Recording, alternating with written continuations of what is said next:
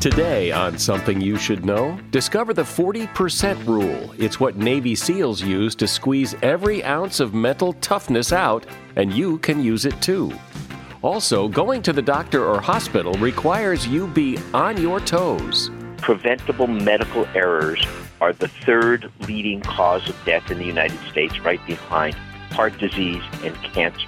And that's something that you can avoid becoming a statistic from. Also, how organized are you? Probably not as organized as you'd like. You can remember back in school that there were certain children who had, oh, their pencils always sharpened. They were ready to go. They had their papers with their name on it being passed in just in time. And then the rest of us were looking for things, looking for the paper, looking for the pencil, looking to sharpen the pencil. And that's most of us. And punctuation in text messages. It's tricky. A period in the wrong place can completely change the meaning. All this today on Something You Should Know.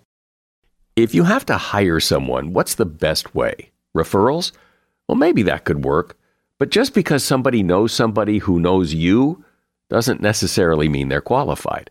Or you could pull out that file of random resumes that came in during the last six months. Maybe there's somebody in there. Maybe. Now, if you're hiring, you need Indeed. Indeed is your matching and hiring platform with over 350 million global monthly visitors according to Indeed data, and a matching engine that helps you find quality candidates fast.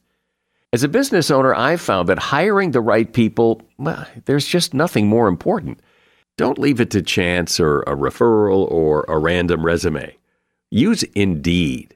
In the minute I've been talking to you, 23 hires were made on Indeed, according to Indeed data worldwide. Indeed's matching engine is constantly learning from your preferences. So the more you use Indeed, the better it gets. And listeners of this show will get a $75 sponsored job credit to get your jobs more visibility at Indeed.com slash something. Just go to Indeed.com slash something right now and support this show by saying you heard about Indeed on Something You Should Know. Indeed.com slash something. Terms and conditions apply. Need to hire? Oh, you need Indeed. Something you should know. Fascinating intel, the world's top experts, and practical advice you can use in your life.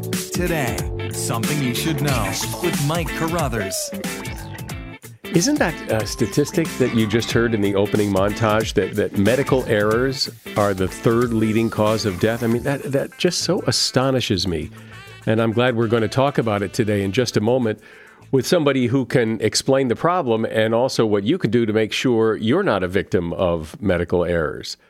First up today, the 40% rule. One thing that Navy SEALs are known for is their, their mental toughness. And one way they access their mental toughness is with the 40% rule. That rule states that when you think you're done, whatever it is, exercising, working, studying, you're really only 40% done. You can do more. In fact, you can do 60% more. We develop these mental blocks and, and these patterns over the years that keep us in our comfort zone. But the fact is that you can run farther, you can learn more, you can resist your vices longer. We instinctively know this because when it really counts, we're all able to do it. We tap into that reserve. People do it running marathons or, or pulling all nighters for the big test. When it counts, people can do it. The trick is to do it more often, not just in those big moments. And it seems that the more you do it, the more resilient you become, and the more that that mental toughness becomes part of who you are. So the next time you feel like giving up, remember you've still got another 60% left. And even if that sounds too much, well, you surely have another 30% left. And that is something you should know. We don't really think of it in these terms necessarily, but when you go to the doctor or the hospital, you're engaging in a consumer transaction. You're the customer. But we often don't approach it that way, and that turns out can cause big trouble for you as the patient. And here to discuss this is Leslie Michelson. He is the founder and chairman of Private Health Management. He is the former CEO of the Prostate Cancer Foundation, and he's the author of a book called The Patient's Playbook. Welcome to the podcast, Leslie. Thank you. Mike. It's very nice to be here. So, from what I see in the book and have heard you speak about, we have a problem in the world of medicine in this country that directly affects all of us as patients. So, let me have you just just lay out what the problem is. The problem is really straightforward, and it deals with the inability of many people to understand how to use the consumer DNA that they use across the rest of their lives when it comes to getting the very best medical care for themselves and their loved ones. And as a result of what's happening? Well, it's you know there are two things that happen. One's the downside, and the other's the missing of the upside. The downside is, although we in America are able to provide people the very, very best medical care in the world, our healthcare delivery system does not do that reliably. Preventable medical errors are the third leading cause of death in the United States, right behind heart disease and cancer.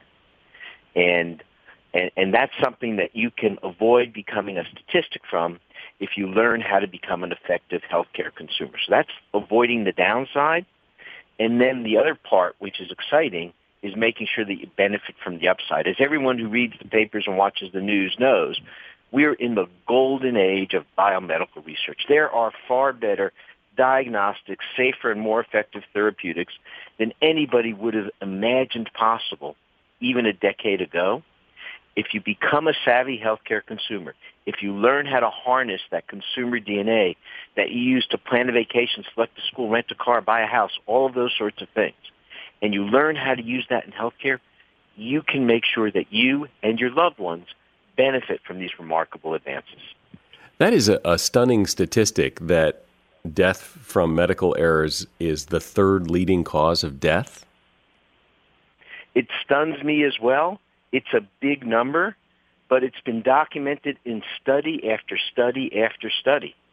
And, you know, we all know that tobacco is a killer, and there isn't anybody alive today who isn't aware of that. We probably lose almost as many people from preventable medical error as we do from tobacco today. And part of my life's mission is to, to sound the warning siren with respect to that, to get people's attention on it, because if we can, and we know how to solve this problem. We've done it in commercial aviation. You know, commercial aviation is inherently dangerous, but we have a culture of safety in commercial aviation that works really well because on average, every year in the United States, we lose a couple of people to commercial aviation accidents. And that's not to say that those are unimportant lives. Every life is precious, but that's a very small number relative to what I'm talking about. And if we could take and recreate that kind of culture in medicine, if we could take the kind of culture that, that Apple has in terms of excellence in the production of their cell phones or Intel in their chips or, or even Zappos in their shoe delivery, okay, and bring that into medicine, there'd be a whole lot more people alive at the end of every year in the United States of America. Well, as you say, in airlines, in, in the airline industry, the, there is a culture of safety. How would you describe the culture in medicine if it is not safety? What is it? Look, the, the provision of healthcare services is one of the most complex undertakings in our entire society.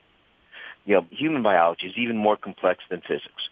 We're beginning to really understand it, but it is it is remarkably difficult to do all that. The number of things that can go wrong in a human body is an extraordinary number and they interact with one another. So physicians and nurses are the most hardworking and dedicated professionals I've ever met in my life. They're all trying to do the very best, but they struggle because they don't always have the resources they need to deliver the routine quality care that they want to. There are changes and shifts in hospitals. There's the introduction of new communication technologies and electronic medical records that are kind of first, second generation. They need to be more advanced. They need to be more sophisticated. And the, the reimbursement system doesn't help. The regulatory system doesn't help. Everything is focused on things other than making our national priority the elimination of medical error. And if we were to make that the cultural imperative, we will defeat it. Well, we I would, will win. I would imagine that within the medical community, there must be examples of, of places where this is already happening, right? Absolutely. There are what I call green shoots. where people have focused on it, embraced it, and do tremendous work with it. So, for example, there's a fabulous institution in Northern California, in Fremont, California, called the Washington Hospital Healthcare System, which is a district hospital that serves the community in which it finds itself. It's halfway between San Jose and Oakland. And they've got a tremendous visionary CEO there by the name of, of um, uh, Nancy Farber. And Nancy has made safety and, and reporting and accountability um, an integral part of what they do. So they measure all of the things that need to be measured. They report them to their community. They take every mistake. They re- regard it as a treasure, not because it happened, but because you can learn from it. And there are lots of other examples across the country of doing that. But, you know, you can only have so many priorities in an institution.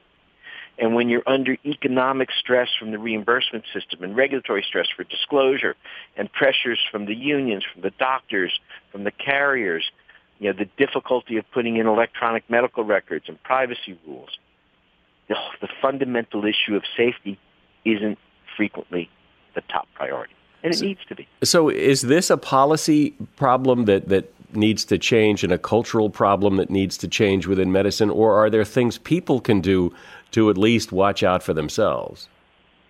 I think it's both.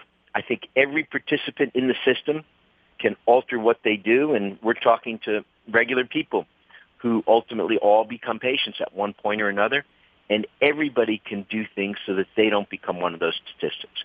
So, for example, if you're an inpatient in a hospital, there's this paradox because hospitals are among the, the, the most extraordinary life-giving institutions anybody's ever created. Yet, you know, on average, each inpatient in the hospital, the data show, has a medication error a day.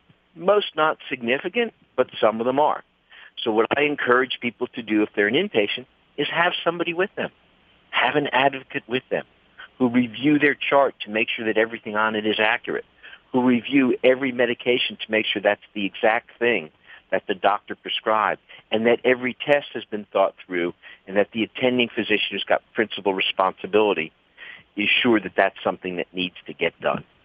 Because as the patient, you're going to be disoriented. You might be recovering from pain medications after surgery. You might be fatigued. You, you're going to be emotionally compromised. You need to have somebody with you well, I, I would want somebody with me. I mean, who, who wants to go to the hospital by themselves? But as you say, it makes good medical sense as well. Leslie Michelson is my guest. He is the founder and chairman of Private Health Management and former CEO of the Prostate Cancer Foundation and author of The Patient's Playbook. A shout out to Claritin for supporting this episode and providing us with samples.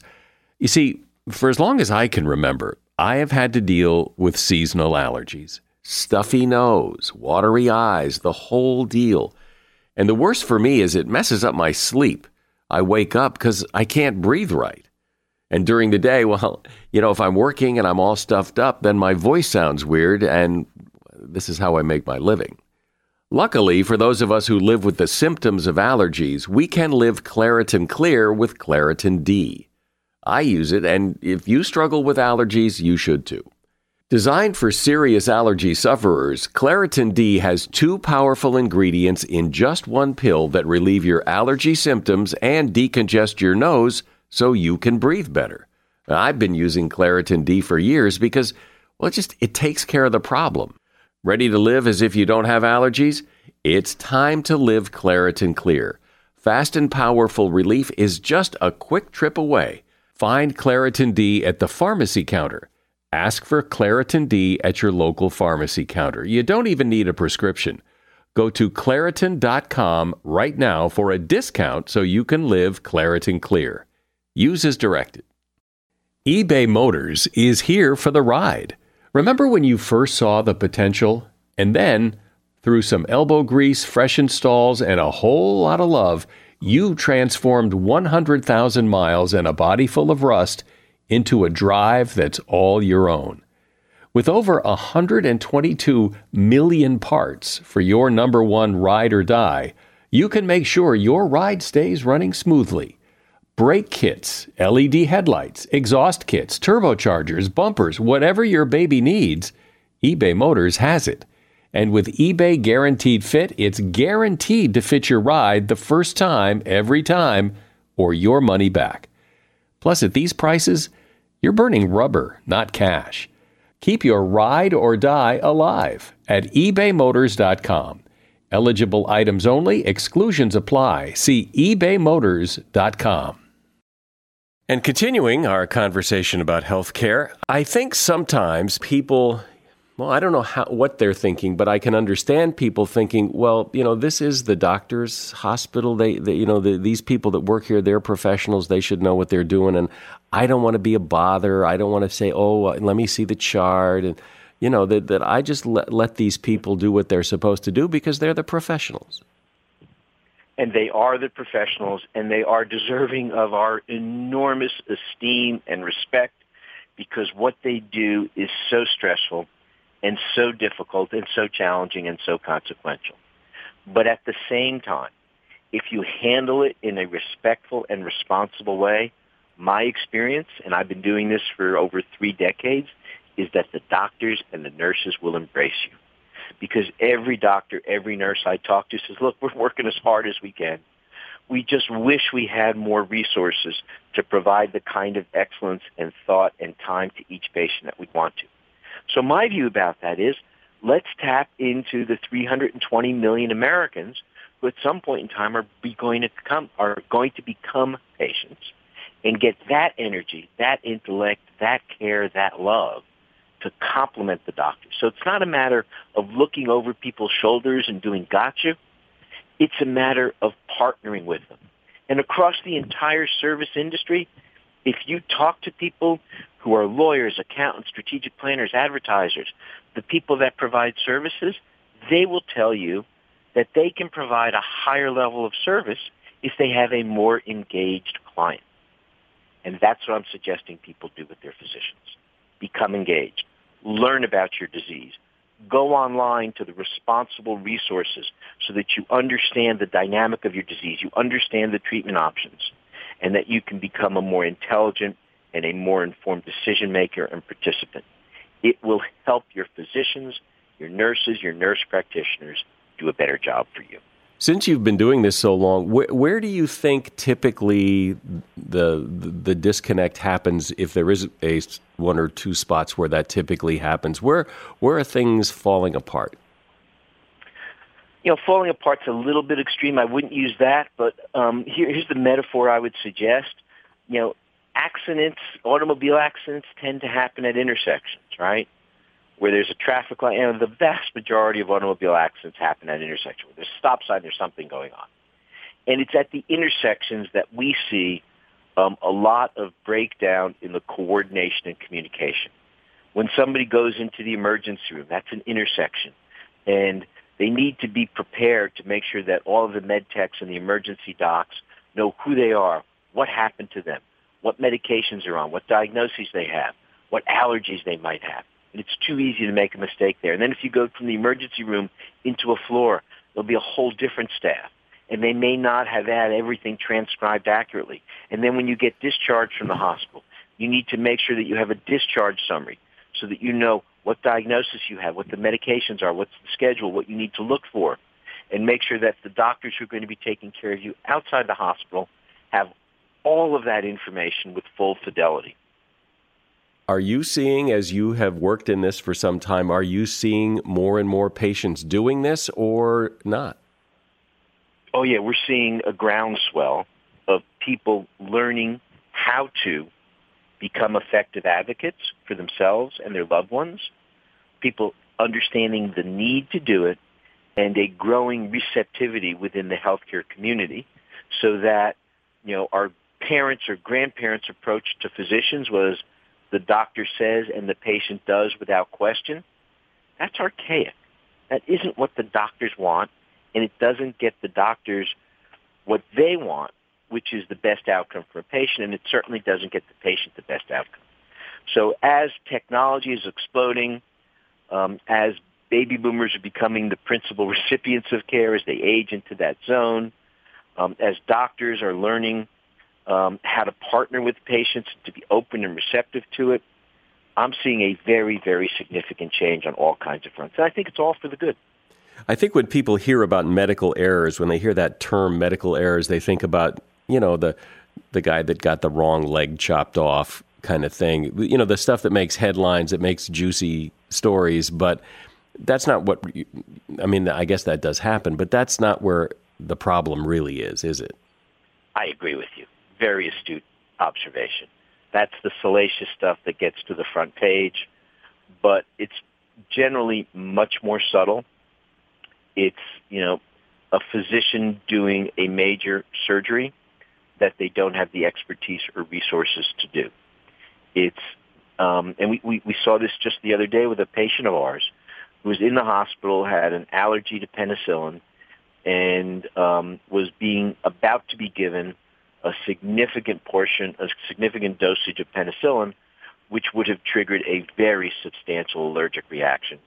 And the patient's advocate was with her and said, wait a minute, my mother's allergic to penicillin. You've got to give her a different antibiotic. So it is those sorts of things. And once they happen, they can trigger all sorts of cascading effects that go down the road. So it's that subtle change that results in a cascade that can be ultimately, unfortunately, lethal or result in irreversible stuff. It's sometimes it's a misdiagnosis. We have a, a, a patient right now who went to his ENT for five years, twice a year, with increasing pain in his throat. And every year the ENT gave him a scope to examine it and said, you know, you have reflux. And every year he gave the patient a stronger drug to take care of it. And it worked for a little while. And then the pain got worse. Well, it turned out after five years, the internist was scared because this should not be going like this. Um, ordered some drug, t- ordered some blood tests, found out that he had very high level of cancer markers, and he had a head and neck cancer that had probably been growing for five years. Fortunately, I think we were able to defeat it, but rather than having a two-hour surgery and a two-week recovery, he had to endure six months of chemoradiation and probably 12 months of recovery. That's what happens when doctors make mistakes. Is but that that's a really good point because is that a mistake or is that a just he read the the symptoms wrong. I mean, you know, sometimes symptoms uh, mask themselves. I mean, it's it, is it a mistake or is it just it, we, no one would have caught that? I think, frankly, that his cancer was so large um, that everyone should have caught it. Maybe not the first year, but certainly after. These things don't grow that fast. And this was something the size of a golf ball. I'm not talking about something the size of a pea. Well, this is this is very sobering because I, I, when we go to the hospital or the doctor, we want to think that we're putting our health and our lives really in the hands of people who will do right by us and who know what what they're doing and and you know that they're they're not going to screw up. No, it's very destabilizing because look, when you're sick, you feel very vulnerable. You have this psychological need need to believe in whoever it is who's going to be treating you has the capability and is going to deliver the cure that you so desperately need. And and and when there's a notion that that might not be the case, it can be very destabilizing. But if that is the objective truth, I believe that people need to know the truth because if that is the truth and people know it, there are things that they can do to dramatically reduce the probability that they become one of those statistics. And we had another patient just the other day had three back surgeries, probably all unnecessary, was in debilitating pain, and was being recommended by yet another surgeon to have a fourth surgery, which would have fused her entire back from the, the base of her neck all the way down to her tailbone. Probably the most complicated and severe um, back surgery one can do. We had a spine expert evaluate her independently. He came to the conclusion that all of her nerves were fine, all of her muscles were fine. The pain was being caused by one specific muscle, and there's an expectation that uh, with six weeks of a very specific physical therapy program. Um, she'll be able to get off of all of the heavy-duty pain medications that she's on, um, reduce her pain to something that is tolerable, and then over another six to eight weeks, probably get it down to nothing by simply uh, energizing and strengthening a very specific muscle. Well, this is all very interesting and, and sobering, and uh, buyer beware. I mean, this is good good to know because I don't think people know it or, or want to know it, but but the truth is the truth, and I appreciate your time. They need to know, and that's why that's my passion, and I'm I'm very grateful for your interest. That's why I wrote the Patient's Playbook. That's why I am podcasting under No Mistake Zone with Leslie Michelson. That's why I've got a website um, called The Patient's Playbook. There's lots of information available to everybody free of charge, and I need to bring about a revolution here to save people's lives. Leslie Michelson is the author of the book, The Patient's Playbook. There is a link to that book on Amazon.com on the show notes page for this episode of the podcast, located on our website, somethingyoushouldknow.net. Thanks again, Leslie. Thank you so much. Seeking the truth never gets old. Introducing June's Journey, the free to play mobile game that will immerse you in a thrilling murder mystery. Join June Parker as she uncovers hidden objects and clues to solve her sister's death in a beautifully illustrated world set in the roaring 20s. With new chapters added every week, the excitement never ends. Download June's Journey now on your Android or iOS device or play on PC through Facebook Games. As a listener to something you should know, I can only assume that you are someone who likes to learn about new and interesting things and bring more knowledge to work for you in your everyday life. I mean, that's kind of what something you should know is all about. And so I want to invite you to listen to another podcast called TED Talks Daily. Now, you know about TED Talks, right? Many of the guests on Something You Should Know have done TED Talks. Well, you see, TED Talks Daily is a podcast that brings you a new TED Talk every weekday in less than 15 minutes. Join host Elise Hu. She goes beyond the headlines so you can hear about the big ideas shaping our future. Learn about things like sustainable fashion, embracing your entrepreneurial spirit, the future of robotics, and so much more. Like I said, if you like this podcast, something you should know? I'm pretty sure you're going to like TED Talks Daily. And you get TED Talks Daily wherever you get your podcasts. I've always been envious of people who seem to be really organized. Not that I'm a slob. I mean, I'm I'm pretty neat, or a medi- I'm medium neat. But I know I could probably do a lot better. But it's hard for me, and I'm always looking for ways to be more organized and you know, neater. And one person who's a real master at this is Sue Crum. Sue is a speaker, a trainer, and a consultant, and she is author of a book called Clear Your Clutter. Welcome, Sue. And so, what's your take? What is your take on this? Uh, am I in the majority, or are most people a lot neater than I am? Well, my take is that the overwhelming majority of us are not born with the organizing gene. 88% of us, really. Uh, but you can remember back in school that there were certain children who had, oh, their pencils always sharpened. They were ready to go. They had their papers with their name on it being passed in just in time. And then the rest of us were looking for things looking for the paper, looking for the pencil, looking to sharpen the pencil. And that's kind of the most of us.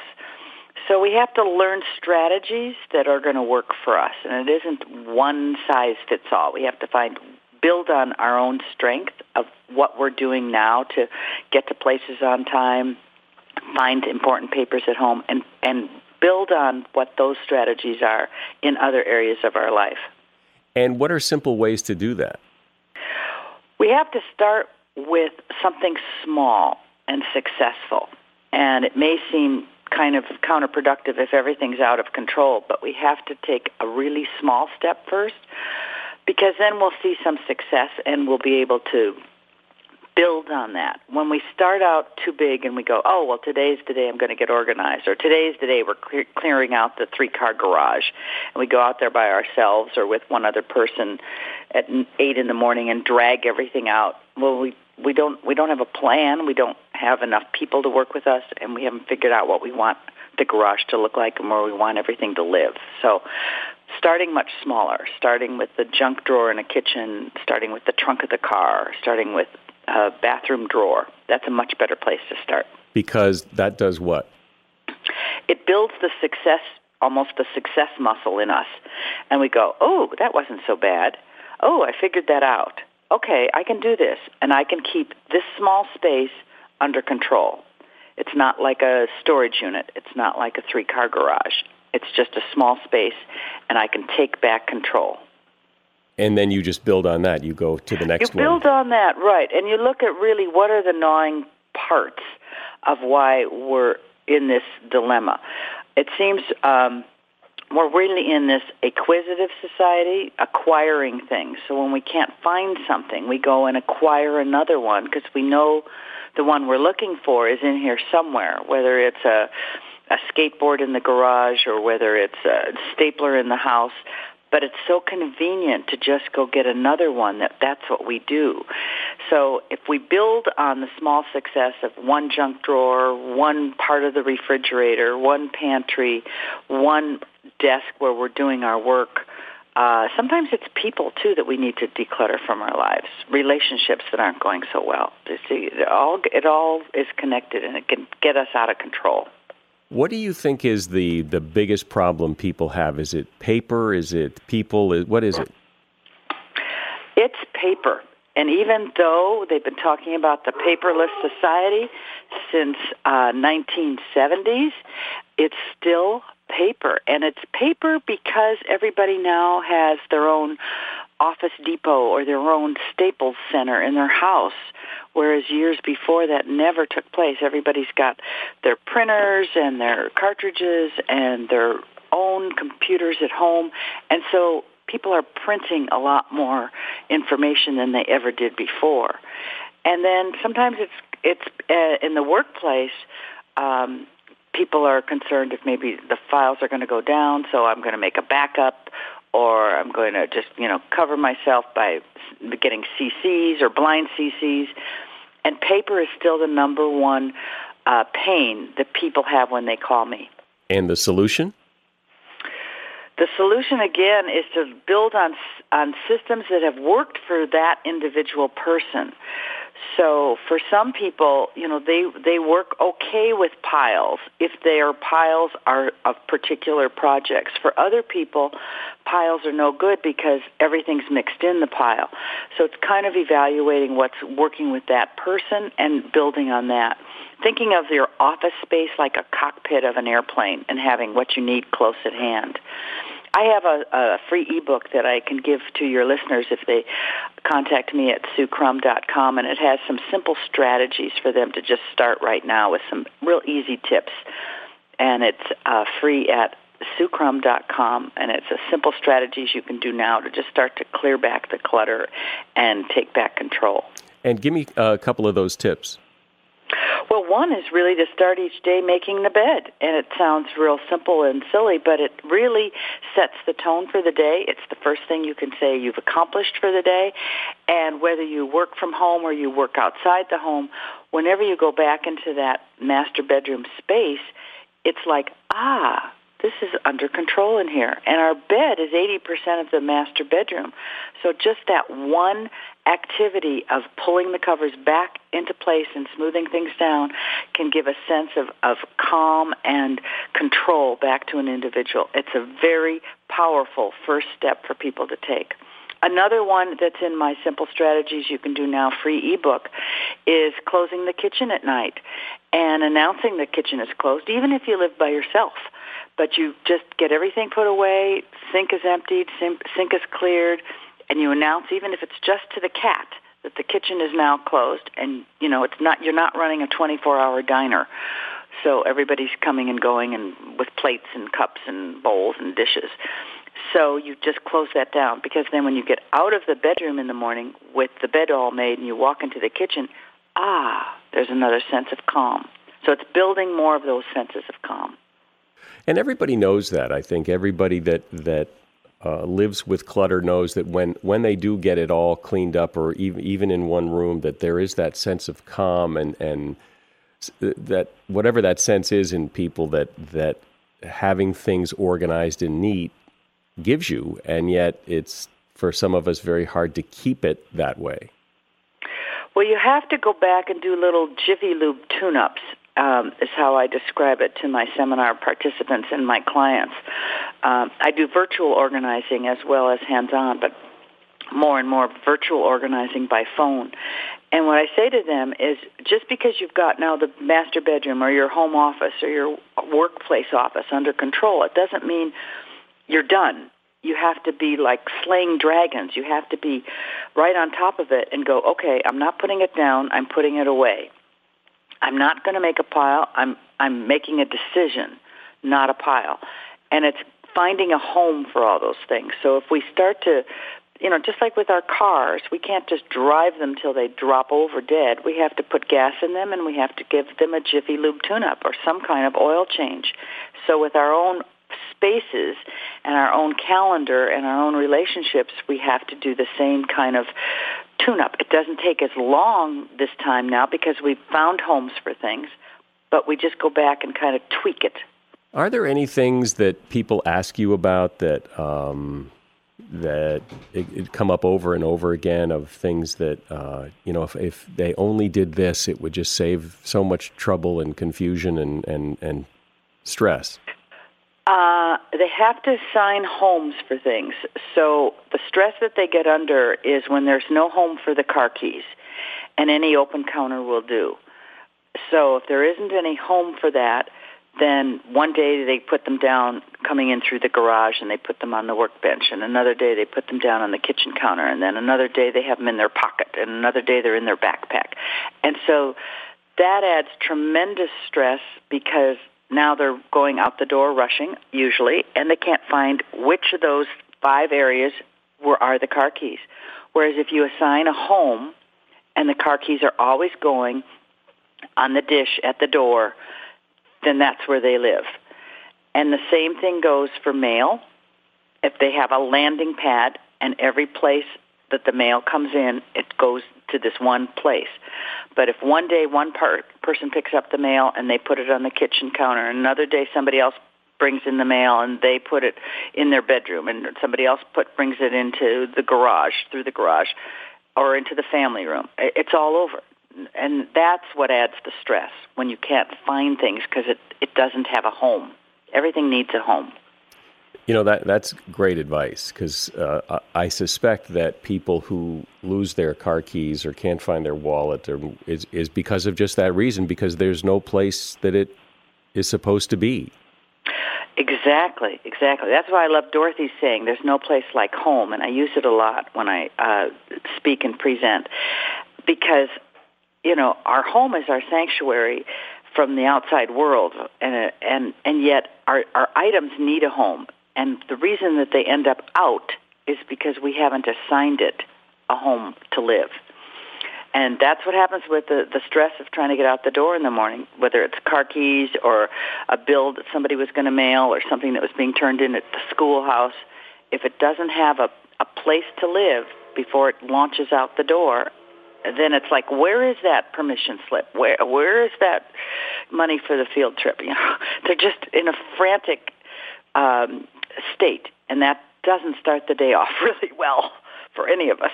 Right. Yeah, that's great advice. Well, good. I've got what I need. I appreciate your time. Oh, great, great. Well, if anybody on the call is looking for some free tips to get started, they can go to suecrum.com, uh, S-U-E-C-R-U-M dot com, and they can get my free ebook, and then they'll get my monthly e-tips for energized and efficient people. Terrific. And and the book uh, Clear Your Clutter, there's a link to the book on the show notes page for this episode of the podcast, which is always located on our website, somethingyoushouldknow.net. Thanks, Sue. If you send a lot of text messages, you should be aware that adding punctuation to text messages can change how people receive your message. And the general opinion seems to be that when it comes to punctuation in text messages, that less is more.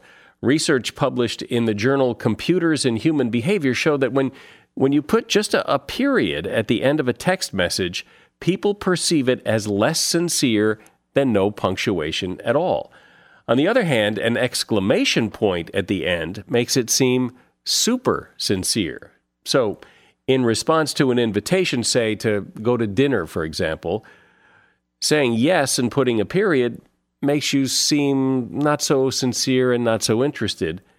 Yes, with no punctuation, just the word yes, seems more sincere, and yes with an exclamation mark at the end seems extremely sincere. By the way, this applied only to text punctuation and had little effect on how people perceive the message in handwritten notes. And that is something you should know. That's this week's weekend edition of Something You Should Know. Please share it with a friend and head on over to Apple Podcasts and leave us a rating and review. It'd be greatly appreciated. I'm Mike Carruthers. Thanks for listening today to Something You Should Know.